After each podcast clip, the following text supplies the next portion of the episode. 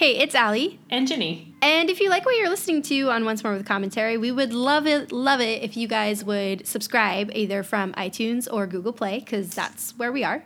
And we'd also love it if you would take a moment to rate and review us on either of those platforms. Thank you. Thank you.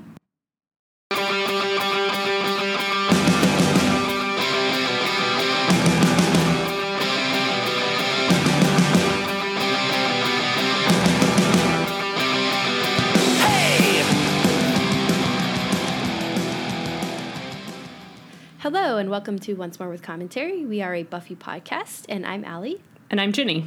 And today we're talking about enemies and earshot.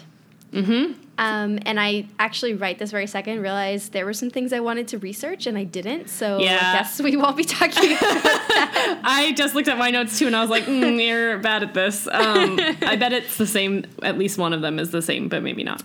Yeah, I might do some, some sneaky research while we're getting into the intro. Yeah. But, um, yeah, anyway, so, um, anyway, but before we get into the episodes, how was your week? um, my week was bad. Bad? My week was stressful, but it's over, and I'm happy about that. I'm looking forward to this weekend. I'm looking forward to Thanksgiving. I'm looking forward to Christmas, and that's where I'm at. oh, um well. I won't yeah. cry because I think now I actually remember yeah. that you had a crappy week. uh, I should have had a better explanation. I, I know you always ask me that. Whatever, it's not important. But the world is a scary, awful place sometimes, and, you know.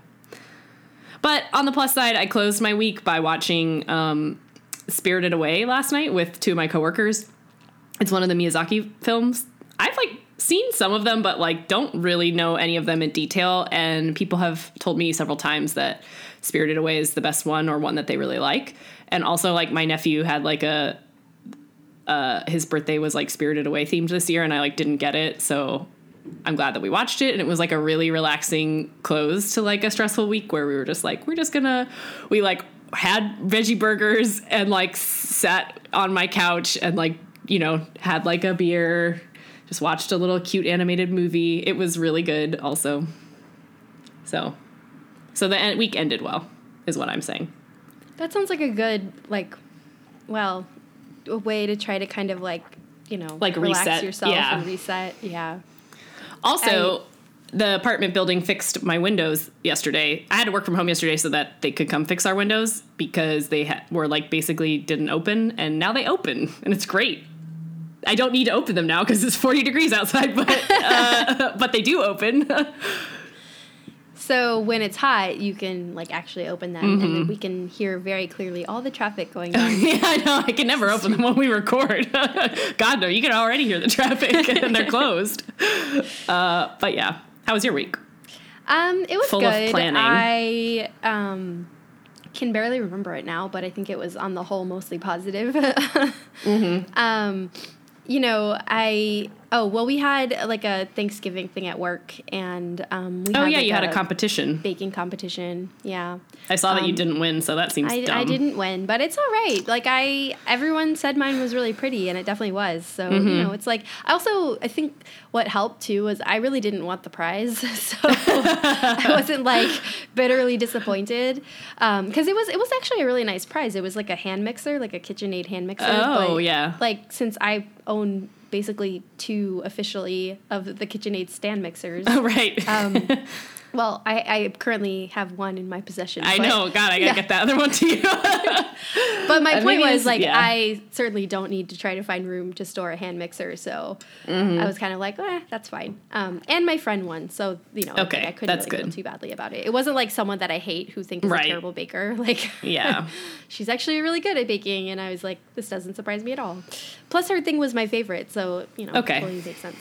Um, so we did that, and then I started planning some travel for next year, so that's actually get, I'm actually getting really excited about it. Like, at mm-hmm. first, you know, I do a lot of traveling by myself, and it's like, in retrospect, I'm always, like, really proud of myself, and, like, you know, certainly the thought of traveling alone, it doesn't, like, frighten me. Like, I don't mind spending time by myself, mm-hmm. but it's like whenever I'm confronted with, like, a new country, I'm like, okay, like, how's this gonna go? Like, should I be doing this? Is this safe? Like, you know, whatever. Mm-hmm. Um, but I kind of, like, just came to the conclusion that, yeah, I'm totally gonna do this, and now I'm booking my trip, and I'm actually like getting really giddy about it. Mm-hmm. Like I'm so excited. So, so yeah, it was a good week. Good. Spent a lot of money, but yeah. Ugh, me too. Yeah. So okay, so uh, let's get into uh, enemies. I almost said earshot because they yeah sound so similar. It's they the do. Two E episodes, I guess. Yeah. um. You know, this episode really would have paired better with, like, last... You know, the, the way that these are breaking down, I feel like it, things could have gone together a little better, but whatever. Like, so Enemies is a like more of a follow-up. Interspersing, yeah. like, little breathers in between. It's true. I was thinking about this. Like, it's getting really dark. Mm-hmm. So I think they're trying to lighten the mood in between a little bit, but it's... it's but I also, like, Earshot right. wasn't like, exactly light. No, but, but it was... But I know what you mean. But I mean, it Just was a breather from, off. like, the main, like, fake right. action. And, like, I think, though, the, it has the problem of, like, it's kind of, like, jarring when you're mm-hmm. like, wait, why am I dealing with this now? And then, and right. then you try to come back to the faith storyline, and it's like, what's happening? Yeah. Yeah. Like, like with Enemies, there's a lot that kind of, like, goes comes down. To light. But I, yeah. I was like, for a split second, I was like, did I skip an episode? Like, yeah. No, I, I know what you mean. But, yeah. Okay, well, let's... uh talk about Enemies. um, so I'll do my, uh, you know, as always, awkward attempt to summarize the episode. Um, so this is, you know, off the back of we, the audience, have found out that Faith has decided to go and work for the mayor. We know that she's, you know, double timing the Scoobies, basically, like pretending to be helping them, or that's her plan. At least they don't know that she's working with the mayor. Um, so with that in mind, we open up on this episode where Buffy and Angel have, like, gone on a movie date, and it's incredibly awkward because they accidentally watched, like, a super sexy movie, and they obviously can't, you know, really act on those impulses. Uh, but well, after they leave the theater, they uh, run into Faith, and she kind of taunts taunts them about it. But then they, Buffy and Faith encounter, like, a kind of unusual demon, which is to say that he is not attacking them, and he is, in fact, offering them, a, like, a trade. He says he has these books of ascension that he thinks that they want, and he says that he'll sell them to them. And they end up letting him go, you know, because he says, like, come back to me if you if you want to buy these. And Buffy's like, okay, well, he's not, like, causing any trouble, so we're, we don't need to kill him. But again, as I said, but Faith is now working for the mayor, so she, of course, takes that information back to him. From that encounter, also, Buffy tells the rest of the Scooby gangs that, like, okay, this must be, some, you know, the mayor is going to have an ascension if he needs these books. But they don't know what that means at all. They are not familiar with what an ascension is. Well, anyway, so on her own time, Faith ends up going to find that demon, and rather than paying him the, like, five thousand dollars or whatever that he asked for, she just kills him and takes the books. Um, and she then goes to Angel, kind of like telling him that she thinks she's in too deep and blah, blah, blah. Uh, but we find out later that she probably just went there at the behest of the mayor to try and turn Angel evil, try and turn him into Angelus. Uh, but her seduction did not work. And so instead the mayor, um, like invokes a different demon who can perform some sort of ritual spell to remove Angel's soul. So they do that. And then it seems as though Angel and Faith are kind of working together and working for the mayor, at least for the time being. Angelus is pretty wild, and he's pretty open about that. But for the time being, he seems to be playing along with them. And I guess kind of, you know, more or less by the end of it, Buffy goes to fight, you know, Angel- Angelus and Faith. Faith reveals that she's been doing all this stuff for the mayor because she thinks that she has the upper hand on Buffy, and they have her chained up.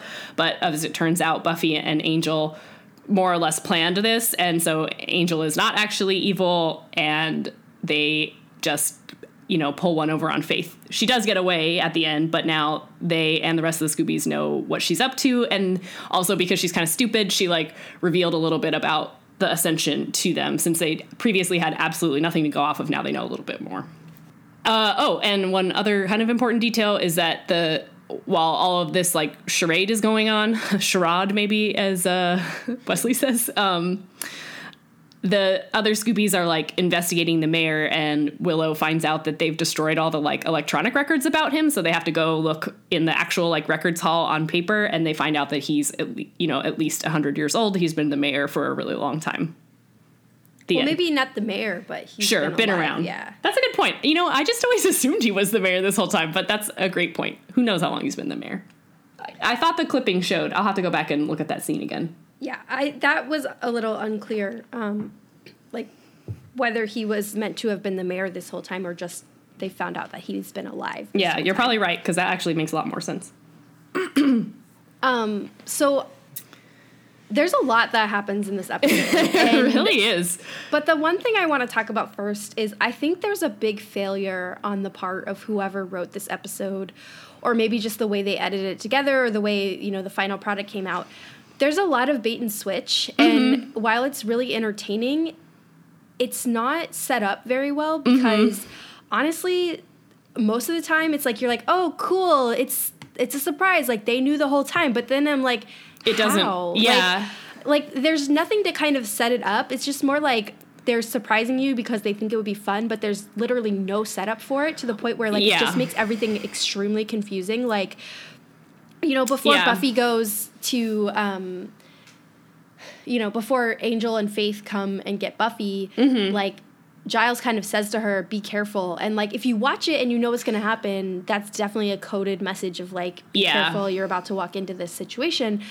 But, like, it, you, you don't know that until you've already seen the episode. So right, there's really no tip-off, yeah. Yeah, it really does seem like Angel has turned. Yeah. And, like, also then the reason he didn't turn was because this demon who was supposed to do this, like, magic on him mm-hmm. just put on, like, a light show because he owed Giles a favor. Right. But we never see the demon come talk to Giles and, right. like, let him know what's going on. So, like, there's never any indication that anyone is in on this plan. And it comes yeah. out later that, like, Buffy and Giles kept this from everyone else. And, right. like, that makes sense. Well, see, because, but even like, that they, I wasn't sure about. I think they I must did have because missed they a throwaway don't line. Want Faith to find out. But, mm-hmm. like... You know, and, like, Xander obviously thinks Angel is evil, and, mm-hmm. like, Angel definitely just punched him to keep oh, him safe. Oh, you're right. But, you're like, right. Yeah, yeah, but yeah. But there's no, there's absolutely nothing to, like, really tie it together. And even before that, when Faith goes to Angel and she's seducing him. Right. It makes no sense because it's, like, Faith has been, like, openly disgusted with Buffy for, like, choosing a vampire over her and, like, all this stuff. And then now she's trying to, like, seduce him. And then, like, she immediately oh. goes from, like, trying to kiss him to, like, Angel, do you think if things were different, we'd have a shot? Right. Like, it doesn't make any sense. And, See, like, it okay, only that makes part sense. I have explanations for, I think. Well, it only makes sense to me when you then see the next scene where the mayor is like, oh, so you didn't manage to seduce him. But, like, up until that point, like, my notes were like, wait, what is happening? Like, why is she um, doing this? I feel like the explanation there, though, and this is one of the questions that I have that I think is, like, a strength of the episode, is, like, really, again, we've seen Faith and Angel kind of have start to have this interaction before. Um, and where he basically tells her, like, I'm, I do understand what you're going through. I'm one of the only people that understands what you're going through, blah, blah, blah, blah, blah. So I, I and as no, we've also that, previously mentioned that, like, it's clear, especially in the last, you know, like the last two episodes that dealt with this, that, like, Faith is, a, this is a big front that she's putting on because she can't deal with the things that she's done. So I feel like her going to Angel, you know, in that scene, and I was trying to watch it really carefully and decide, like, does she mean this at all, or is all of it a lie? And I think, you know, it's like, it's both. I think she really is hoping that Angel can say something magic that will make this all go away. And then when that doesn't happen, I think she also just obviously has all of these pent up feelings of jealousy towards Buffy. And since kind of like male seduction is a thing that she's used a lot in her own life to kind of make herself feel better, I think that is something that, like, she just jumps to, not because she really loves Angel or really cares about him, but because, like, oh, well, if that's not going to work out, then maybe I can just take him away from her, as she's probably done other times in the past.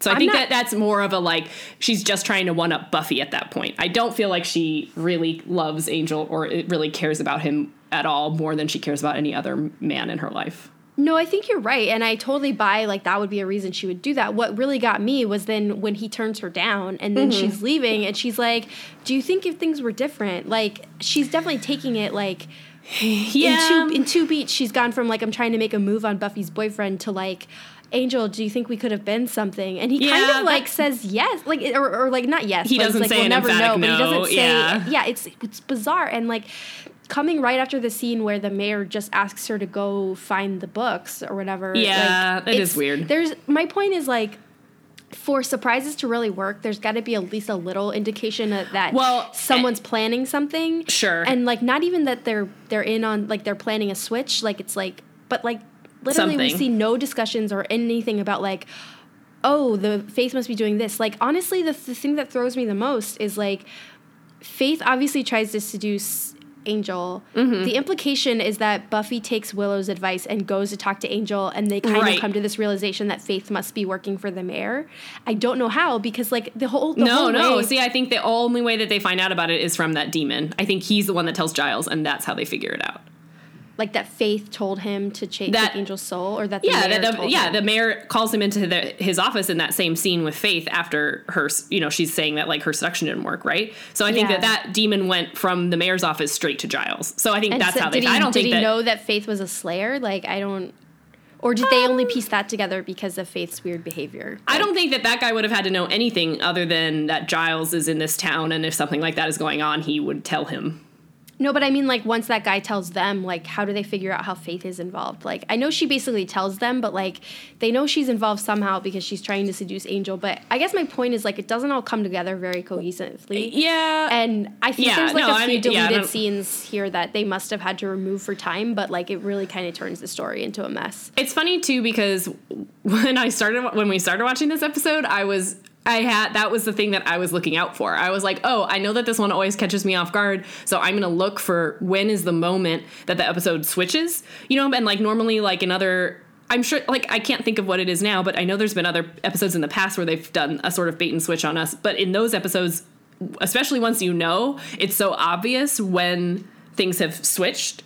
And so, like, yeah, I'm just agreeing with what you're saying, that, like, even watching this specifically with the goal of, like, when exactly do they know and when don't they know, it's really difficult to decipher, especially because, like you said, like, Buffy's having these conversations with Willow, and it's like she can't have been saying those things to Willow if she knew what, you know, once she knows that this stuff is happening, her conversations with Willow don't make any sense. So it has to happen after that point. But yeah, it is really, really fuzzy. And there is never that, like, kind of more clean T V structure where, yeah, once you know the secret, when you go back and watch it, you can see a, a distinct time, a distinct switch, which I, you, mean, I think I, normally you should be able to do that. Yeah, and I think on one hand, the the I guess the silver lining of this is, like, that means that there's this is an episode where normally if you know the bait and switch, like, it kind of, like, the episode's not as exciting to watch maybe, mm-hmm. like, again and again. But honestly, like, I've seen this episode I don't know how many times, mm-hmm. and I'm looking at my notes and I was like, literally, like, so confused. Like, I'm writing here, like, why is Faith doing this? What's happening? Where is this coming from? And then I was yeah. like, oh, yeah, it was a ruse. Like, yeah. I just totally forgot about that part. But it, like, or I guess I thought there was, like, a clearer shift. And so yeah. even I got thrown watching it this time, you know, mm-hmm. wondering, like, what the hell is Faith doing?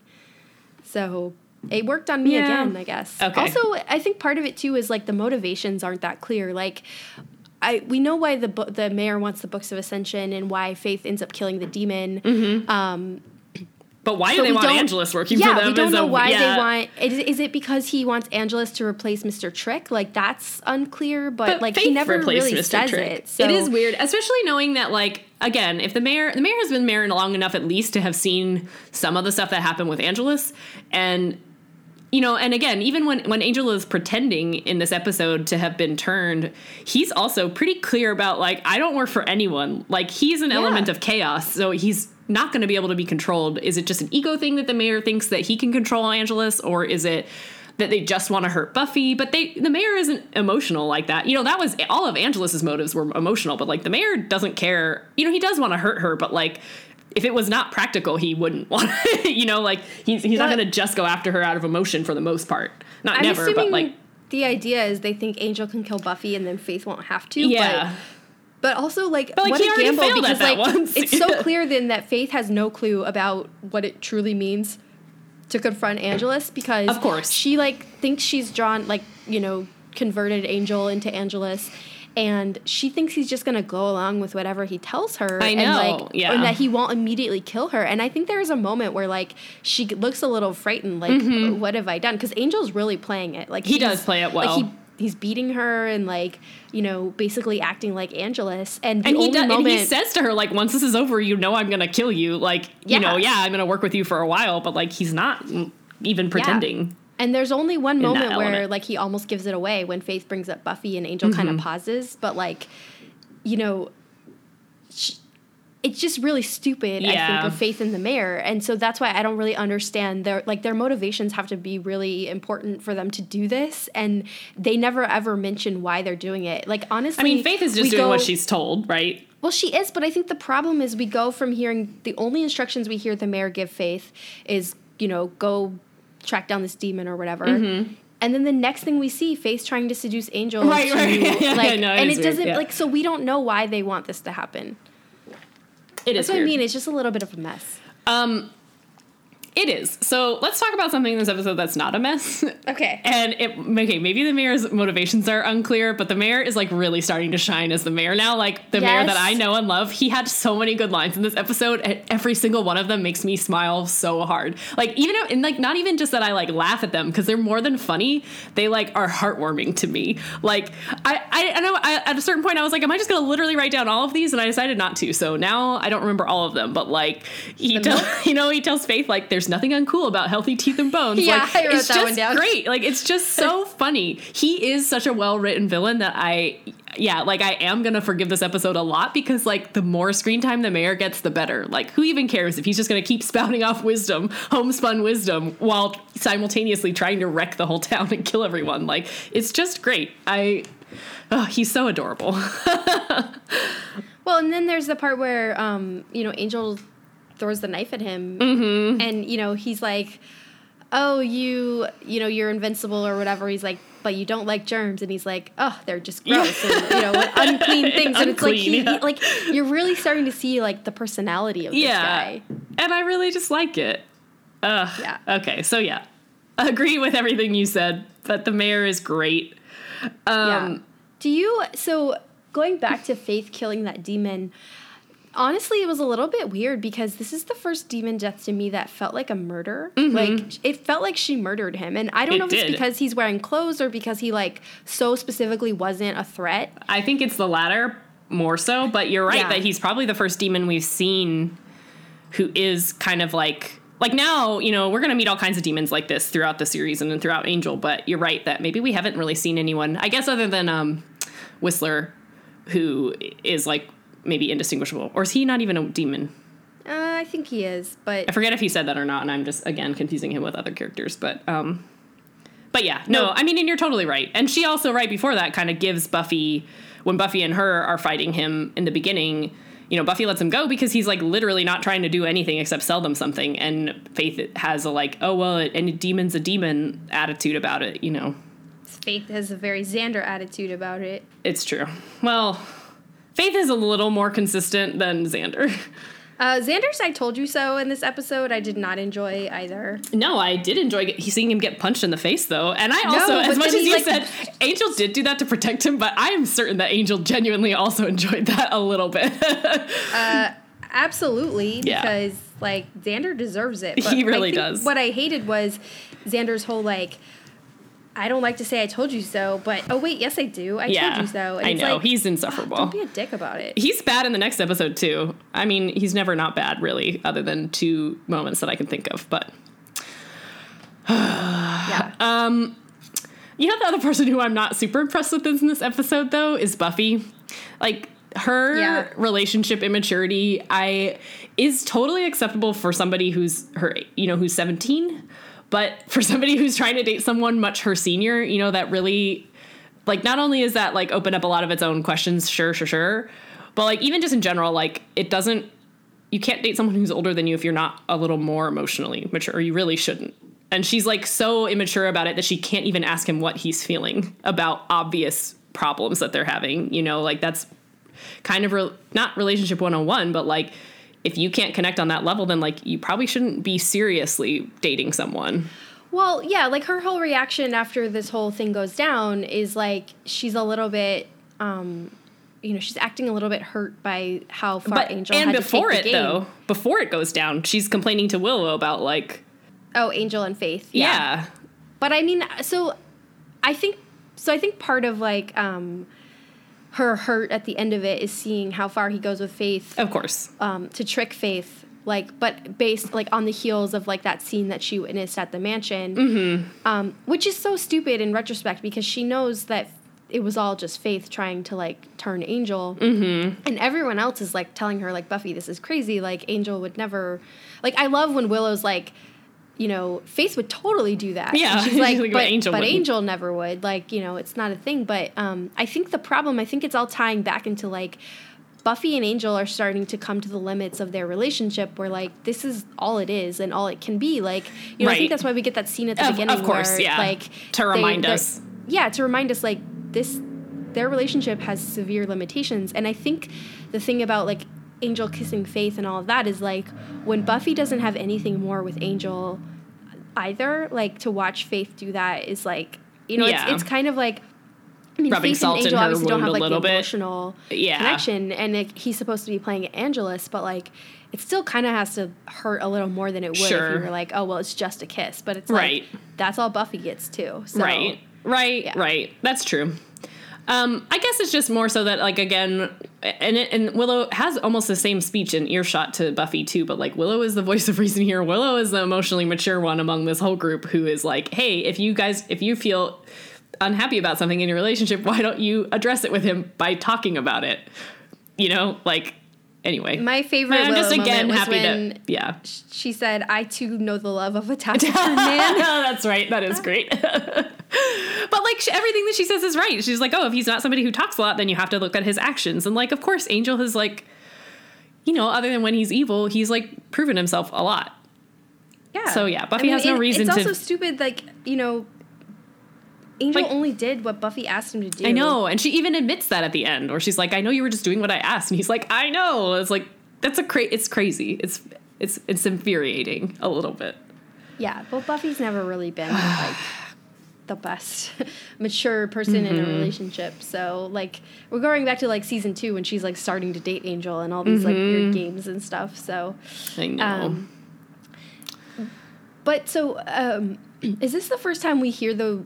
anyone talking about an ascension? Like, is this the first I think time so. we hear the words ascension? Actually, I think the mayor said it in the last episode. Okay. I could be wrong, but I think so. But it seems like there's the first time the Scoobies hear it that know this is happening. It's true. So I don't, yeah. But yeah. it's it's also funny to me that neither Wesley nor Giles has heard of this. I know, it is a little bit unbelievable. Only Willow knows because she was looking in the forbidden section of the library. um... Yeah. Yeah. It is weird that they can't find anything about it. That really doesn't make sense. Yeah. Um, so on a larger level, I want to talk about Faith a little bit. Okay. Oh, well, a little bit more. Mm-hmm. um, because I think for me, the, the the one thing this episode does do well is it's a clear line in the sand between, um, you know, before Faith was kind of obviously going a little bit crazy mm-hmm. and, like, very unstable, and, like, they kind of appear to have brought her back into the fold. Um, you know, like, at the beginning of this episode, she's saying they have her back on act, active duty. Um, she was at least, you know, going through the motions of participating and buying into this whole, um, you know, Watcher-Slayer dynamic. Right. Um, but although she, we do know she's been spying on the mayor, which I still... I guess I understand her motivations for that of, like, spying it's like on the mayor. F- oh, spying for not the mayor. Spying for the mayor. Okay. Yeah, thank you. Um, I guess I understand her motivations of, like, you know, every woman for herself kind mm-hmm. of thing. But this is the episode where she truly flips to yeah. full on evil. Like, you know, it's true. Yeah, she's just so gleeful about.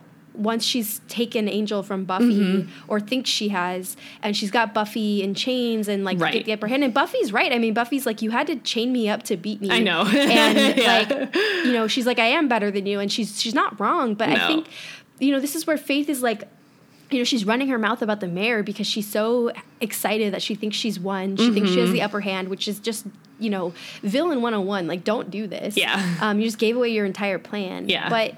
But it's it's so clearly, like, there's a difference between, you know, Faith who's, I'm better because I'm a slayer, so I'm going to steal things, to, to this Faith where mm-hmm. she's gone up a level to, like, full-on villain. Yeah. And taking so much enjoyment in it. And it's just, it's a clear line in the sand, I think, between, like, there's no going back. And yet, yeah. at the same time, at the end of it, Faith seems really... upset about the fact that she had to do this to her friend, her so-called friends. Like, she didn't seem so sad when she was in the in the act of betraying them, and now the mayor's, like, trying to cheer her up because she's, like, bummed out because, like, all of her friends. Yeah, because everyone found out what she was doing. Like, that well, to me is a little bit strange. See, again, though, I don't I don't think it's strange at all because we like so much of Faith's motivation is about her insecurities about herself, you know, and like she's not wrong when she gives that speech about like, hey, I showed up to this town and nobody would shut up about Buffy. And like, granted, it's justified because Buffy is the one that's been there longer. Like, I'm not saying that she's not, obviously she's wrong about the judgments that she's making. But if you put yourself in her shoes of like, you, we know that she feels jealous about this stuff. And we know that she is hurt that these people don't look up to her the same way, that it, it does make sense to me. And it, and I do think that, yeah, like she's allied herself with the mayor as a way to, to put herself on some sort of equal footing with Buffy. And so like when even that's not working out and she loses all this other thing kind of as like a backup, like, I don't know. I, I do. I think that, like I said, in the last two episodes, to me, at least, I think it's so clear that like Faith is leaning into this murder side, but it's not really because she's getting enjoyment out of it. Like she is getting like a rush and a high off of it, but she still feels bad about it every time she does it. Like, I do really think that after she killed that demon and she goes to Angel, part of that was genuine. Obviously, she was using it to kind of fuel her lies, but that, you know, that doesn't make it less true for her. So I think that on the one hand, she has, she's fully committed to this choice that she's made, but I don't feel like inherently she's not, she's still not happy with what she's doing. You no, know, I mean, like, so I guess you know, all of it as a veneer. So it makes sense to me that she's still feeling hurt about things at the end. And like, yeah, in the heat of the moment with Buffy, that's like when she's getting the biggest rush off of this stuff. So yeah, I think she would say things and go a little bit further, kind of like in the heat of an argument, you know, you sometimes go a little bit further than you really mean to. I think that it's more that. Yeah. And I think, I mean, a lot of Faith's problems is like, you know, we saw she had like no social skills and like obviously mm-hmm. wasn't going to blend in easily with this group because like, you know, Willow felt kind of threatened by her.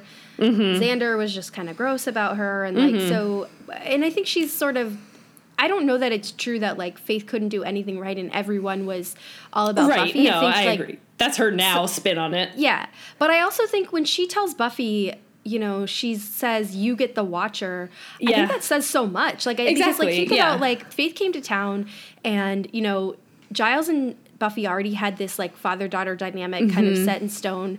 And then so Faith is left with this series of watchers. The first one was evil and tried to kill her. Mm-hmm. And then, then she gets Wesley. And it's like, yeah, you know, I don't think, you I, know, she's kind of saying it like, this is all my fault because you get the watcher. But I think what she means is, like, you get the watcher that would obviously do anything for you. Like, you know, Faith tried to well, go to Giles and, like, spin yeah. this story about how Buffy killed someone. And Giles immediately, like, didn't believe her. I mean, he didn't tell Faith that, but, like, she can't shake this bond that they have. And, like, so I think she's a little resentful about that well, in some ways. And, but and I, in the same way that we saw her, she's – because – outside of her watchers continuing to die and or fail her, we know that she has hasn't had anyone there for her in her own family. So like Buffy has a mom that cares about her. Buffy has a watcher that cares about her. And I think at least with the watcher stuff, I can understand again how like it, not again, Faith is obviously wrong in her judgments, but like if you were looking for it, it does seem a little bit like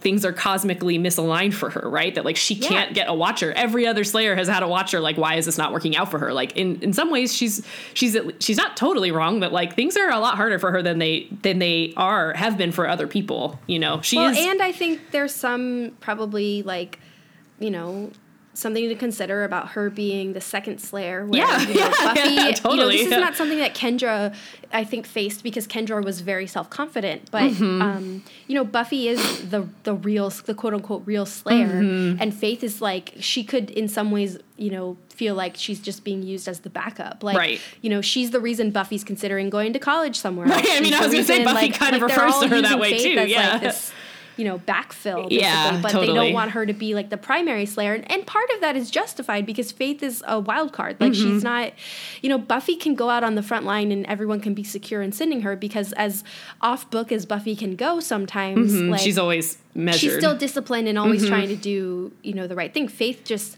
is uncautious and, you know, kind yeah. of just like a little bit crazy in battle. Yeah, um, it's true. So I think that's part of it. I mean, I think it all combines into this, like, perfect storm of just, you know, the wrong place, the wrong time, the wrong people, mm-hmm. like, all kind of meshing together. And Faith got a series of bad breaks. Now, the the thing is, though, like, I don't want to, like, give her too much slack because what she then took with all of that right. is then she turned to evil. So sure, of course. Um... Yeah, no, I mean, and ultimately she's wrong and she's going to, I think, pay a lot of prices for it. We know whether or not. Anyway, but um, but yeah, no, but it is interesting, and I do. I, I do I do think that they've done a good job then of laying the groundwork for why she's making these decisions. You know, it doesn't feel that doesn't feel weird to me. That doesn't feel like it's out of nowhere. No.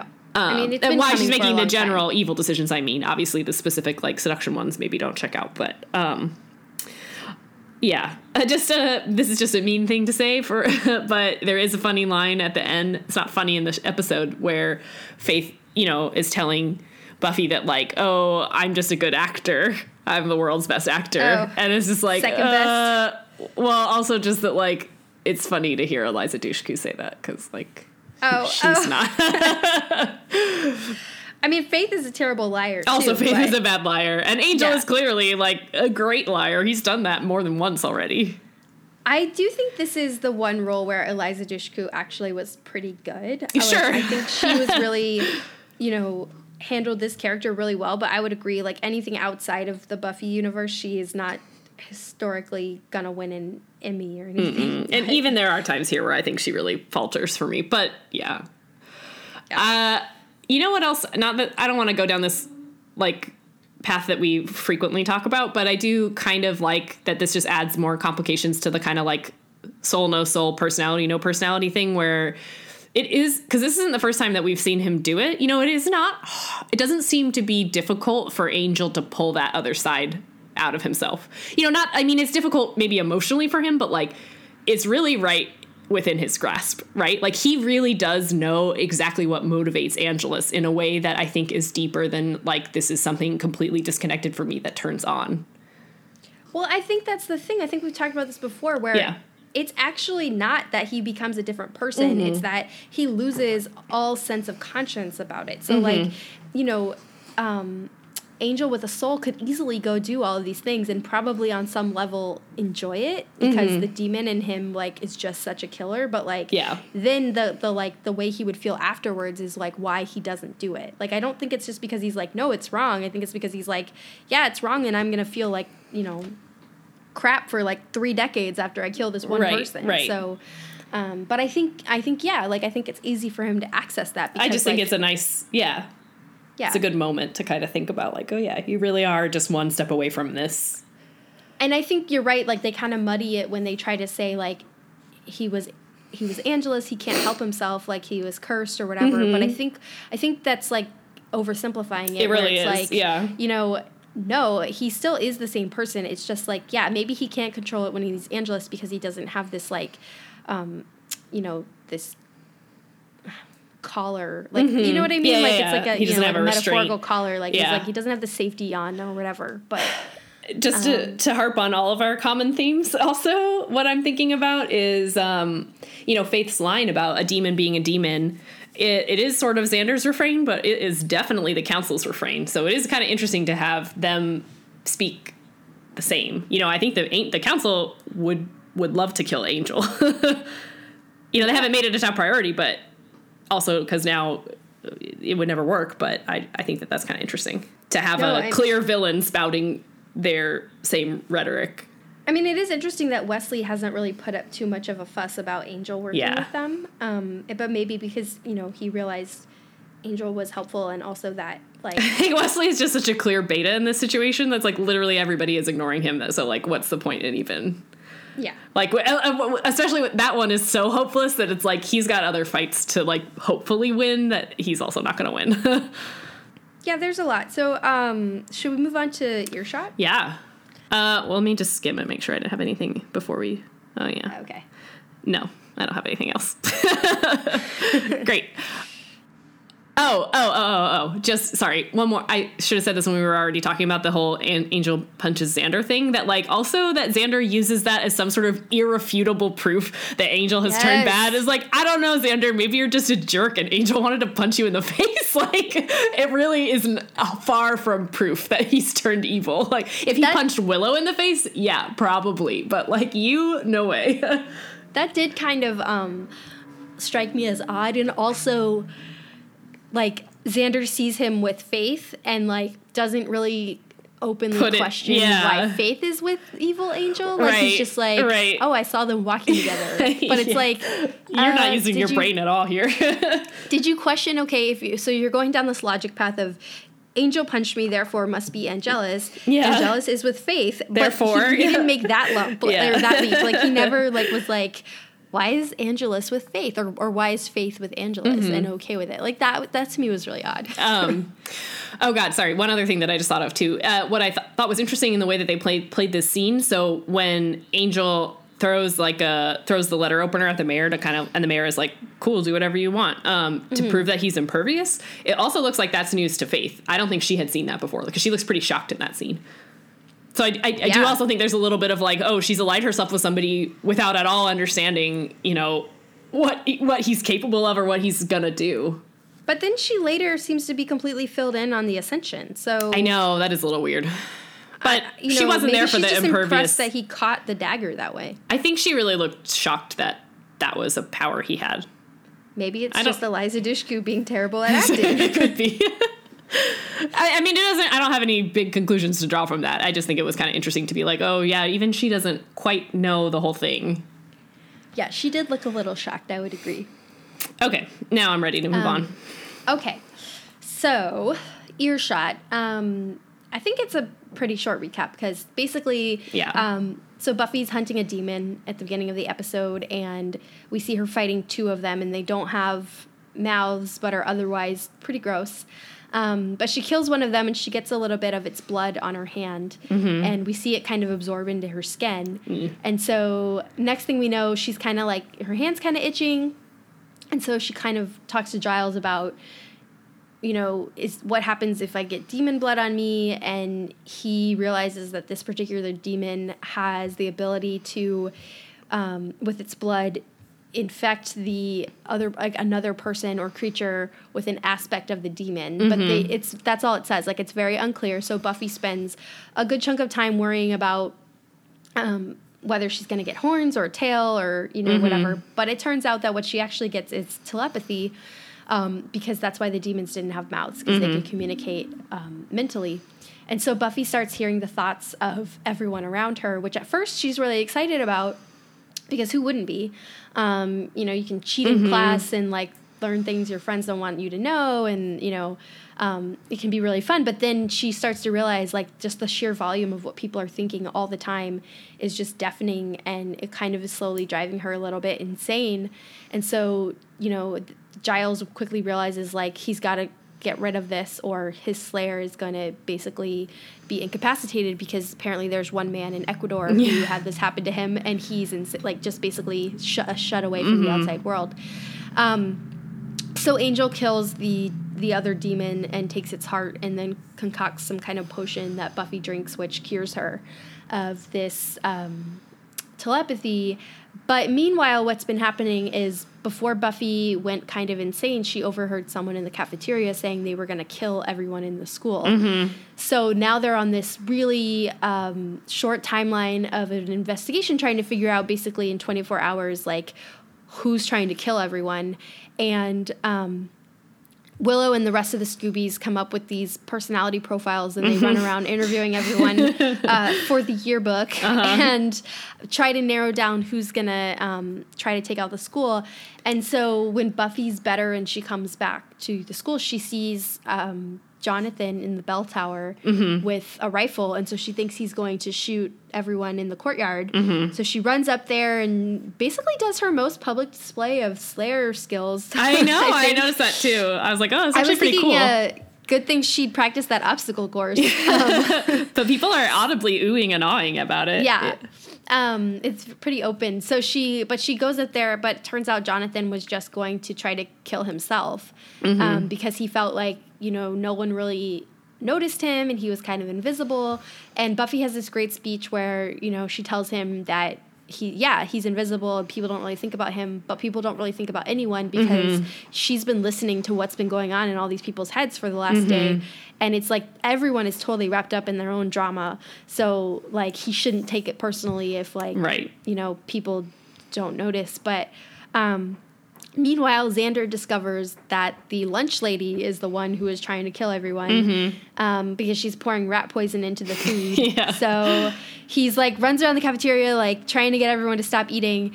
Um, and she starts chasing after him with a cleaver, and she's stopped by Buffy. And her rationale was, I guess, that they come in and eat every day. Yeah. But that's it's- I love that Xander's like, or Buffy's like, well, your logic's a little weird because yeah. that's that's what the cafeteria is for. Yeah. Um, so they, they save the day, and um, you know, Buffy's all better. Yeah. Um, but the crowning joy and achievement of this episode is that Buffy finally finds out that Giles and her mom had sex. Of course, twice on the car hood. Twice on the hood of a police car. Um, and her just pure horror and disgust. And also is. Their behavior throughout the whole episode is also just, like, hilarious. Both of them yeah. are, as soon as Giles finds out, he is clearly trying to avoid her, and so is her mom. Yeah. Well, and Joyce, too. Like, yeah, exactly. Joyce is, like, you know, trying to take care of Buffy, and she, like, won't stay in the room, and Buffy's like, what's wrong with you? And then, you know, obviously Joyce can't stop thinking it, and Buffy's like, what? Um, yeah, so that's that's that episode. I would say the interesting thing um, about this episode when it aired was it was delayed, right? Probably like two two months um, because yeah. uh, basically I think it was set to air the week of the Columbine massacre. Yeah, um, and which is interesting because um, there's a line in the episode I, where I was wondering they're about talking that too. About how school shootings are becoming trendy, right? But I thought Columbine was like the first. Really big one, Same. But maybe I'm remembering incorrectly. Yeah, I mean, um, yeah. Unless they added that in before later, it I was had that same know. Thought trying to figure that because out too.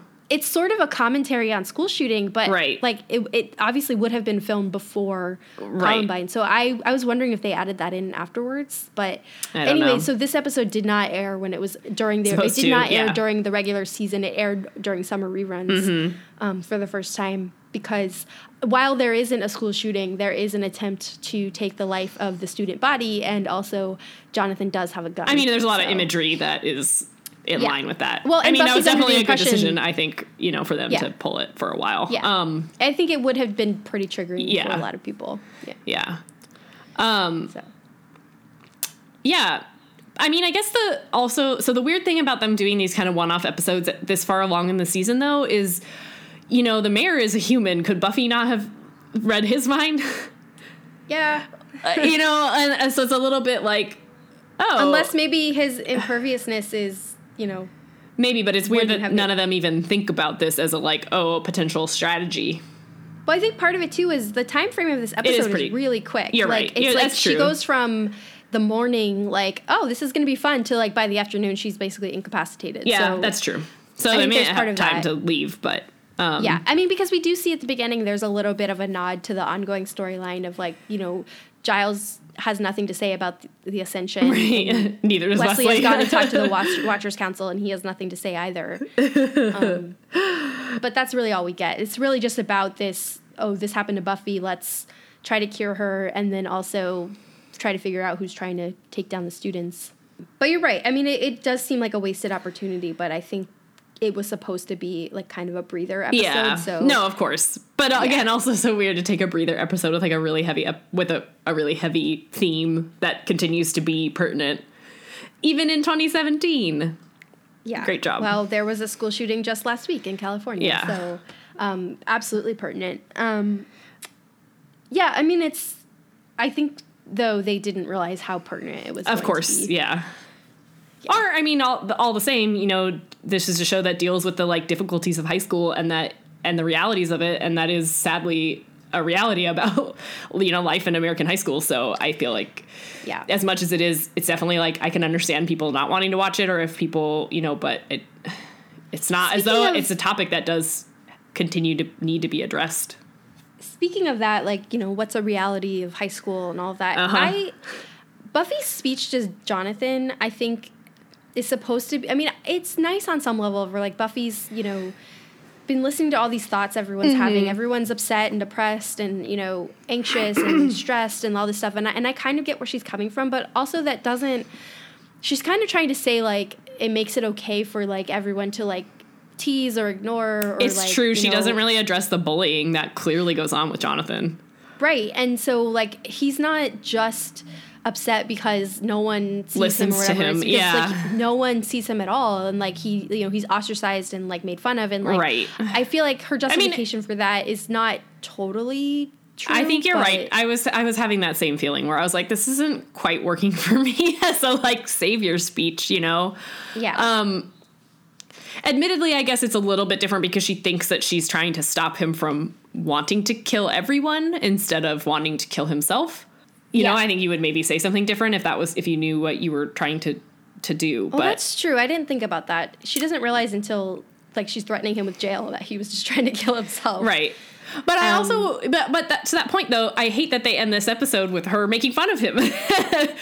You yeah. know, she says to Giles, like, she, of course I wouldn't date him. He's so short. And it's like, well, okay, so you didn't you learn anything nothing. from that escapade. And, like, poor Jonathan now has a lot of serious, like, repercussions to fill or to face.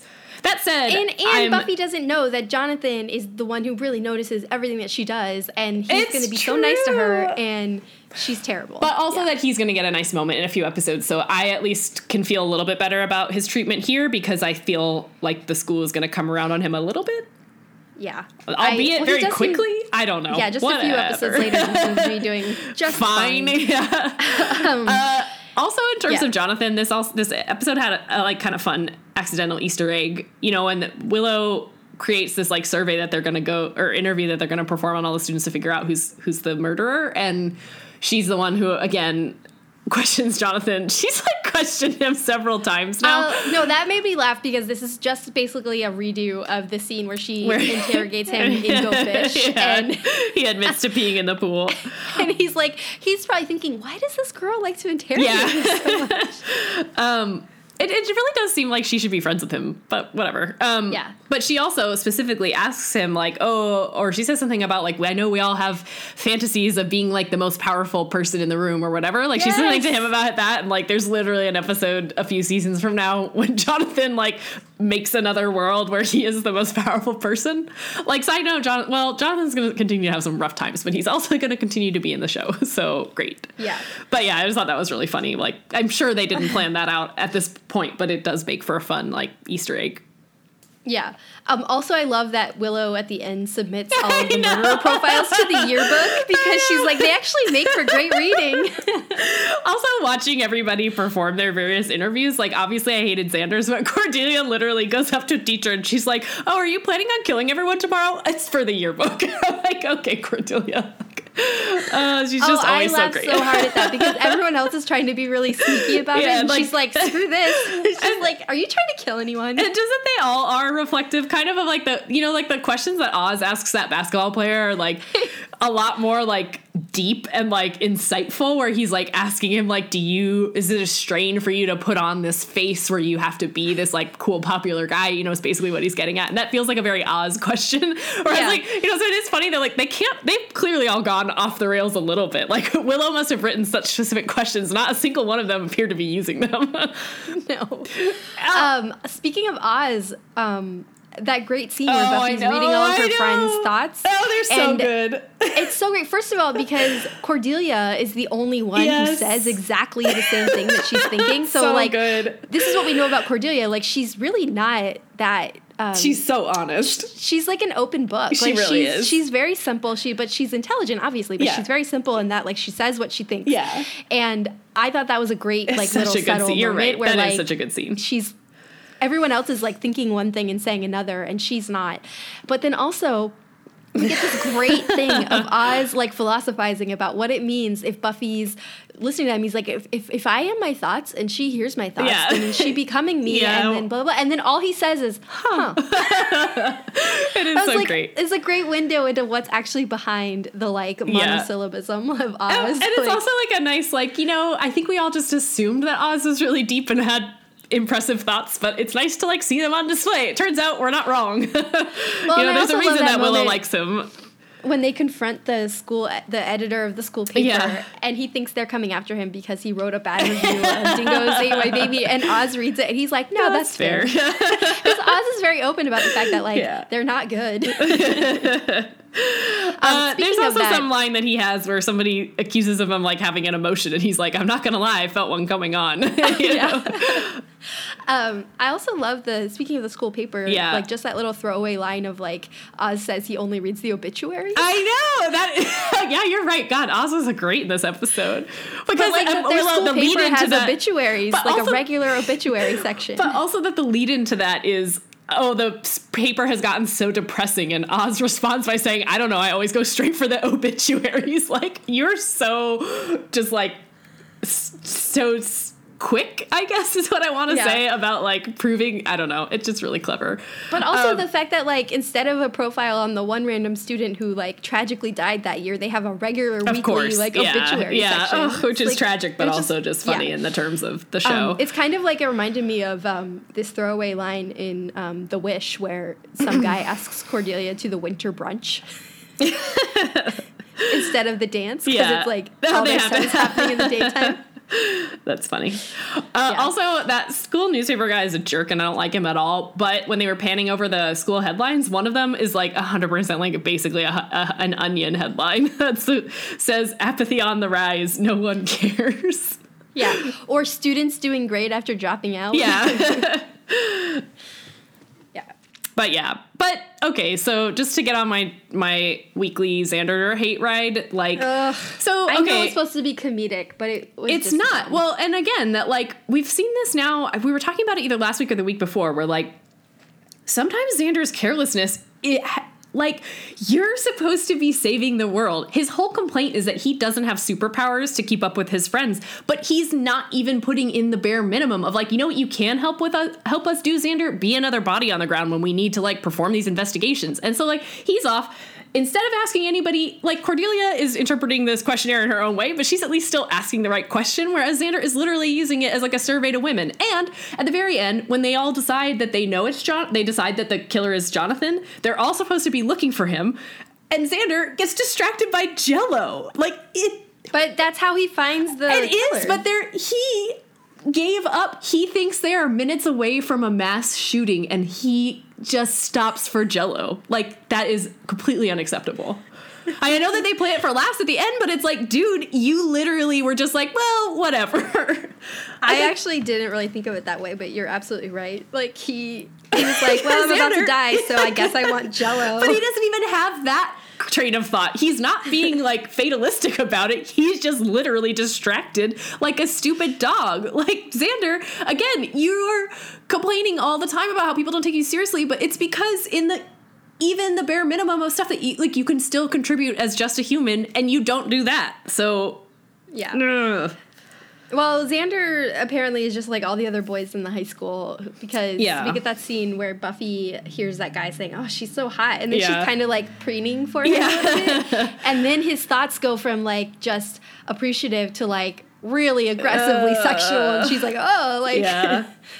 um, I also thought that was kind of a great commentary of what it is like to be a woman where you think someone's just being nice to you. Yeah, and, and then you're like, oh. a little bit aggressive yeah. and threatening. Um mm. But, no, I think overall, for such a dark theme of this episode, it was extremely funny. You're right. I forgot um, about all those Oz moments. I can't believe yeah. I did. He's so great. He's as great as the mayor. The two yeah. of them in these episodes just um, really nailed it. Also, we get... So, Buffy's very... fancy again in this episode, mm-hmm. wearing like her office office wear, but we, we kind of get a little bit of a of a, of an ex- of an explanation as to maybe why, because she's worried that she's going to get a tail, and she says she has a hard time finding jeans that oh, fit right sure, already. Okay. And I was like, is this why Buffy doesn't wear jeans? And the only pair she has are a pair of ill-fitting overalls. Okay, touche. Her tail would fit in those overalls. This episode is, you know. Yeah, there's it, a weird, like, line between filler and lightheartedness and, like, really, really dark and truthful, but, yeah. Yeah, which I think describes the show. True. Like, it's a very, True. I think it's one of my favorites, I think, if I were to look back mm-hmm. over, you know, the run, and I think the reason is it's just so, it's like the epitome of a Buffy episode, yeah. I think. Like, it's funny, it's got a demon element, it's got a high school element, mm-hmm. um, and it's, you know, kind of tying into the ongoing arc a little bit, too. Mm-hmm. So, uh, yeah, it's definitely a good one, but ugh. Yeah. I didn't need a window into Xander's thoughts. Me neither. It did not help. No. Not feeling any better about it. So any final thoughts? Um, no. Yeah, I think I think I told you before we started, I had less to say about your shot than I thought Same, I would. Same, yeah, which is weird. We, I did enjoy it, though. It, yeah. Um, okay, so next time we're going to be talking about choices and the prom. Okay. And we're going to have a guest. Oh, so, yeah, we are. Oh, that's yeah. so exciting. Mm-hmm. Claire's coming back to chat with us about uh, these episodes. Mm-hmm. Um, uh, one of which is probably one of my all-time it favorites. It is definitely it one is of my all-time. It is top three for yeah, sure. Yeah, like, agreed. Oh, the I prom know is gonna so cry. Good.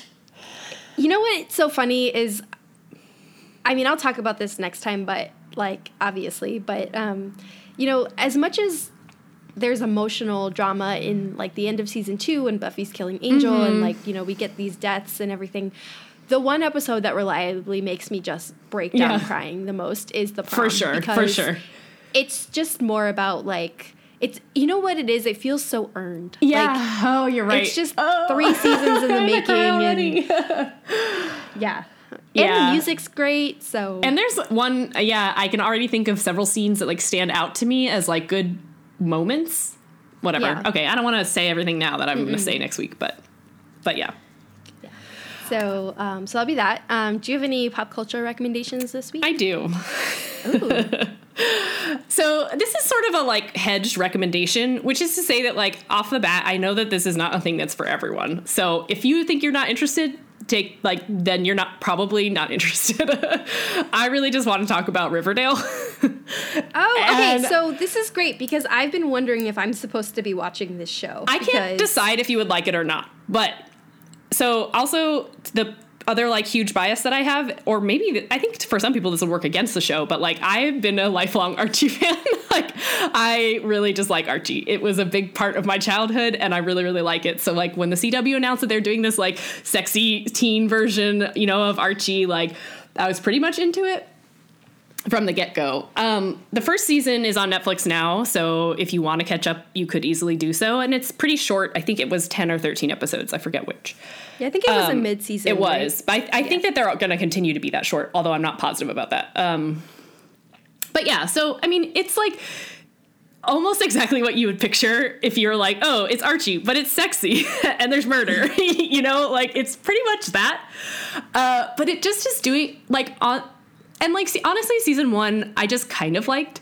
But now they're in the middle of season two, and I'm liking it so much more. Like, I think it's a much better season, and it's way more interesting. But more so than, like, the plot is just okay. But they just have done a lot of cool, interesting things with, like, the side characters and, like, B-plots that I really enjoy. And, like, oddly take these, like, feminist turns sometimes in the show that are just, like, really unexpected. Again, the show makes a lot of mistakes, and it, like, season one has this really stupid, again, as we've already talked about, like, teacher who seduces her student storyline that is just, like, complete garbage and should have never been done. But um like, Betty and Veronica aren't really rivals, they're just friends, and, like, that's really nice. Veronica is my favorite favorite favorite. And the actual reason that I'm even talking about it this week is because, like, two weeks ago this episode just had a really refreshing spin on what could have been an awful moment. You know, like, when I'm watching, like, like one, you know, like, H B O has done some great things, but they've also, like, really encouraged, I think, dramas to be dark and horrible. Whereas, like, sometimes it's okay to just see the good people, like, not have horrible things happen to them. So anyway, there was just this storyline, and it was, like, looked like some bad things were going to happen to one of the girls. And instead, a group of other girls stop it and then beat beat up a guy. And, like, it was just so satisfying. Like, I have rewatched those gifs, like, several times. It's like, again, like, I've had a bad week, and it has felt, you know, like, again, and just, like, the culture right now is, like, it's feeling very difficult to be a woman, and it's feeling really annoying, and, like, all these kinds of things. And to just, like, have literally a, like, five second clip of girls beating up a boy that I can watch, like, it's just great. Also, like, dressed to the nines girls, like, you know, because it's a C W and they're all hot teens, like, but they're actually twenty-year-olds. Anyway, this is a weird recommendation, but suffice it to say, it, it takes some interesting turns, and it doesn't always go exactly where you expect it, and I really appreciate those moments, even though I think that the overall arc could be better. Well, you've sold me, because I've been wondering for a while. It seems to me like a show that I would definitely be into. Mm-hmm. Um, and I just haven't gotten around to watching it, but, like, I know, like, you're talking about it. I've seen on Facebook, Jordan is like, Riverdale's amazing. Everyone should be watching it. Yeah. So, like, you're both people that I trust for pop culture recommendations. Um, I do so, really think this season is better than the first one, though. I mean, that's totally believable mm-hmm. because that's par for the course for pretty much most shows, and I think especially C W. Mm-hmm. Um, because, you know, they do tend to focus on the wrong things sometimes, where it's, like, hot people and pretty clothes yeah. and, like, plot is secondary. Yeah. Also, Luke Perry is Archie's dad. He's yeah, awesome. And, He's so um, good in it. I did not realize, but the one guy, I think he plays Jughead. Yeah. Um, he Cole was Sprouse. One of the twins yeah. that was in, like, Big Daddy and, like, Friends and, and like... And they yeah. had that Sweet Life of Zack and Cody show. Yeah. Um, I was like, oh, my God, it's one of those kids. Yeah. Also, like, Sp- Veronica's dad's not in the first season because he's in jail, but he's in this season, and it's Kelly Ripa's husband. And it's oh just hilarious. Like, he's so good. Everything about Veronica and Veronica's stories are perfect. And also her family's Mexican, which is just, like, obviously makes me like them more. That's maybe one of the reasons why I like Veronica so much. But she's just really cool. And her family is really cool and interesting, and they're, you know, not, nobody is, like, pure in the show. Everybody's, like, a little bit evil or crooked, but Veronica's the best. Well, that sounds exciting. I might have to start mm-hmm. watching that.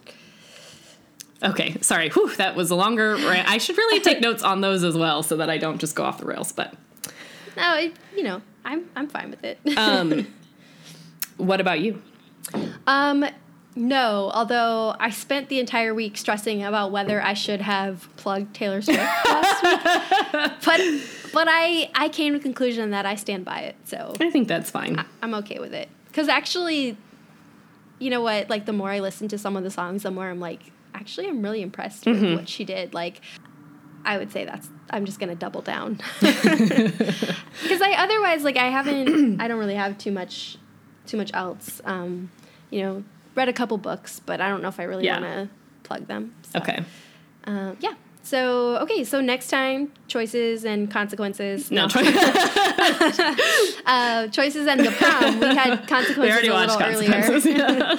Yeah. It does feel like they should go hand in back hand. To back. I know. Uh, yeah. Okay. Um, maybe that's just because my grandfather has a thing that he says to me and my sister all the time of, like, there are two things in the world, choices and consequences. I like that. Yeah. Um, I think he's just chastising us for our liberal lives. But, oh, fair um, enough. yeah, I don't I don't really know why he says that a lot. Okay. But he does. Um, yeah. But yeah. So I think uh, this week I'm I think I'm going to be Team Angel because he really yeah. came through in both of these episodes. I almost so. said that, but I'm going to be Team Jonathan because he really needs some support right oh, now. Oh, yeah. Someone needs to stand up for Jonathan. Yeah. Yeah. Okay. Because you're not allowed to be Team Angel. I know. I think I said it once. Yeah. Mm. All right. I All will right. talk to you next time. Bye. Once More With Commentary is produced by me, Allie. And me, Ginny. Our theme music is from the album Rockingham by Nerf Herder. And our podcast logo is by Ryan Cooney. You can email us at Scoobies at oncemorewithcommentary dot com with any feedback, questions, comments that you have, and find us on Twitter and Instagram at O M W C Podcast. You can also find our most recent episodes and any show notes at oncemorewithcommentary dot com.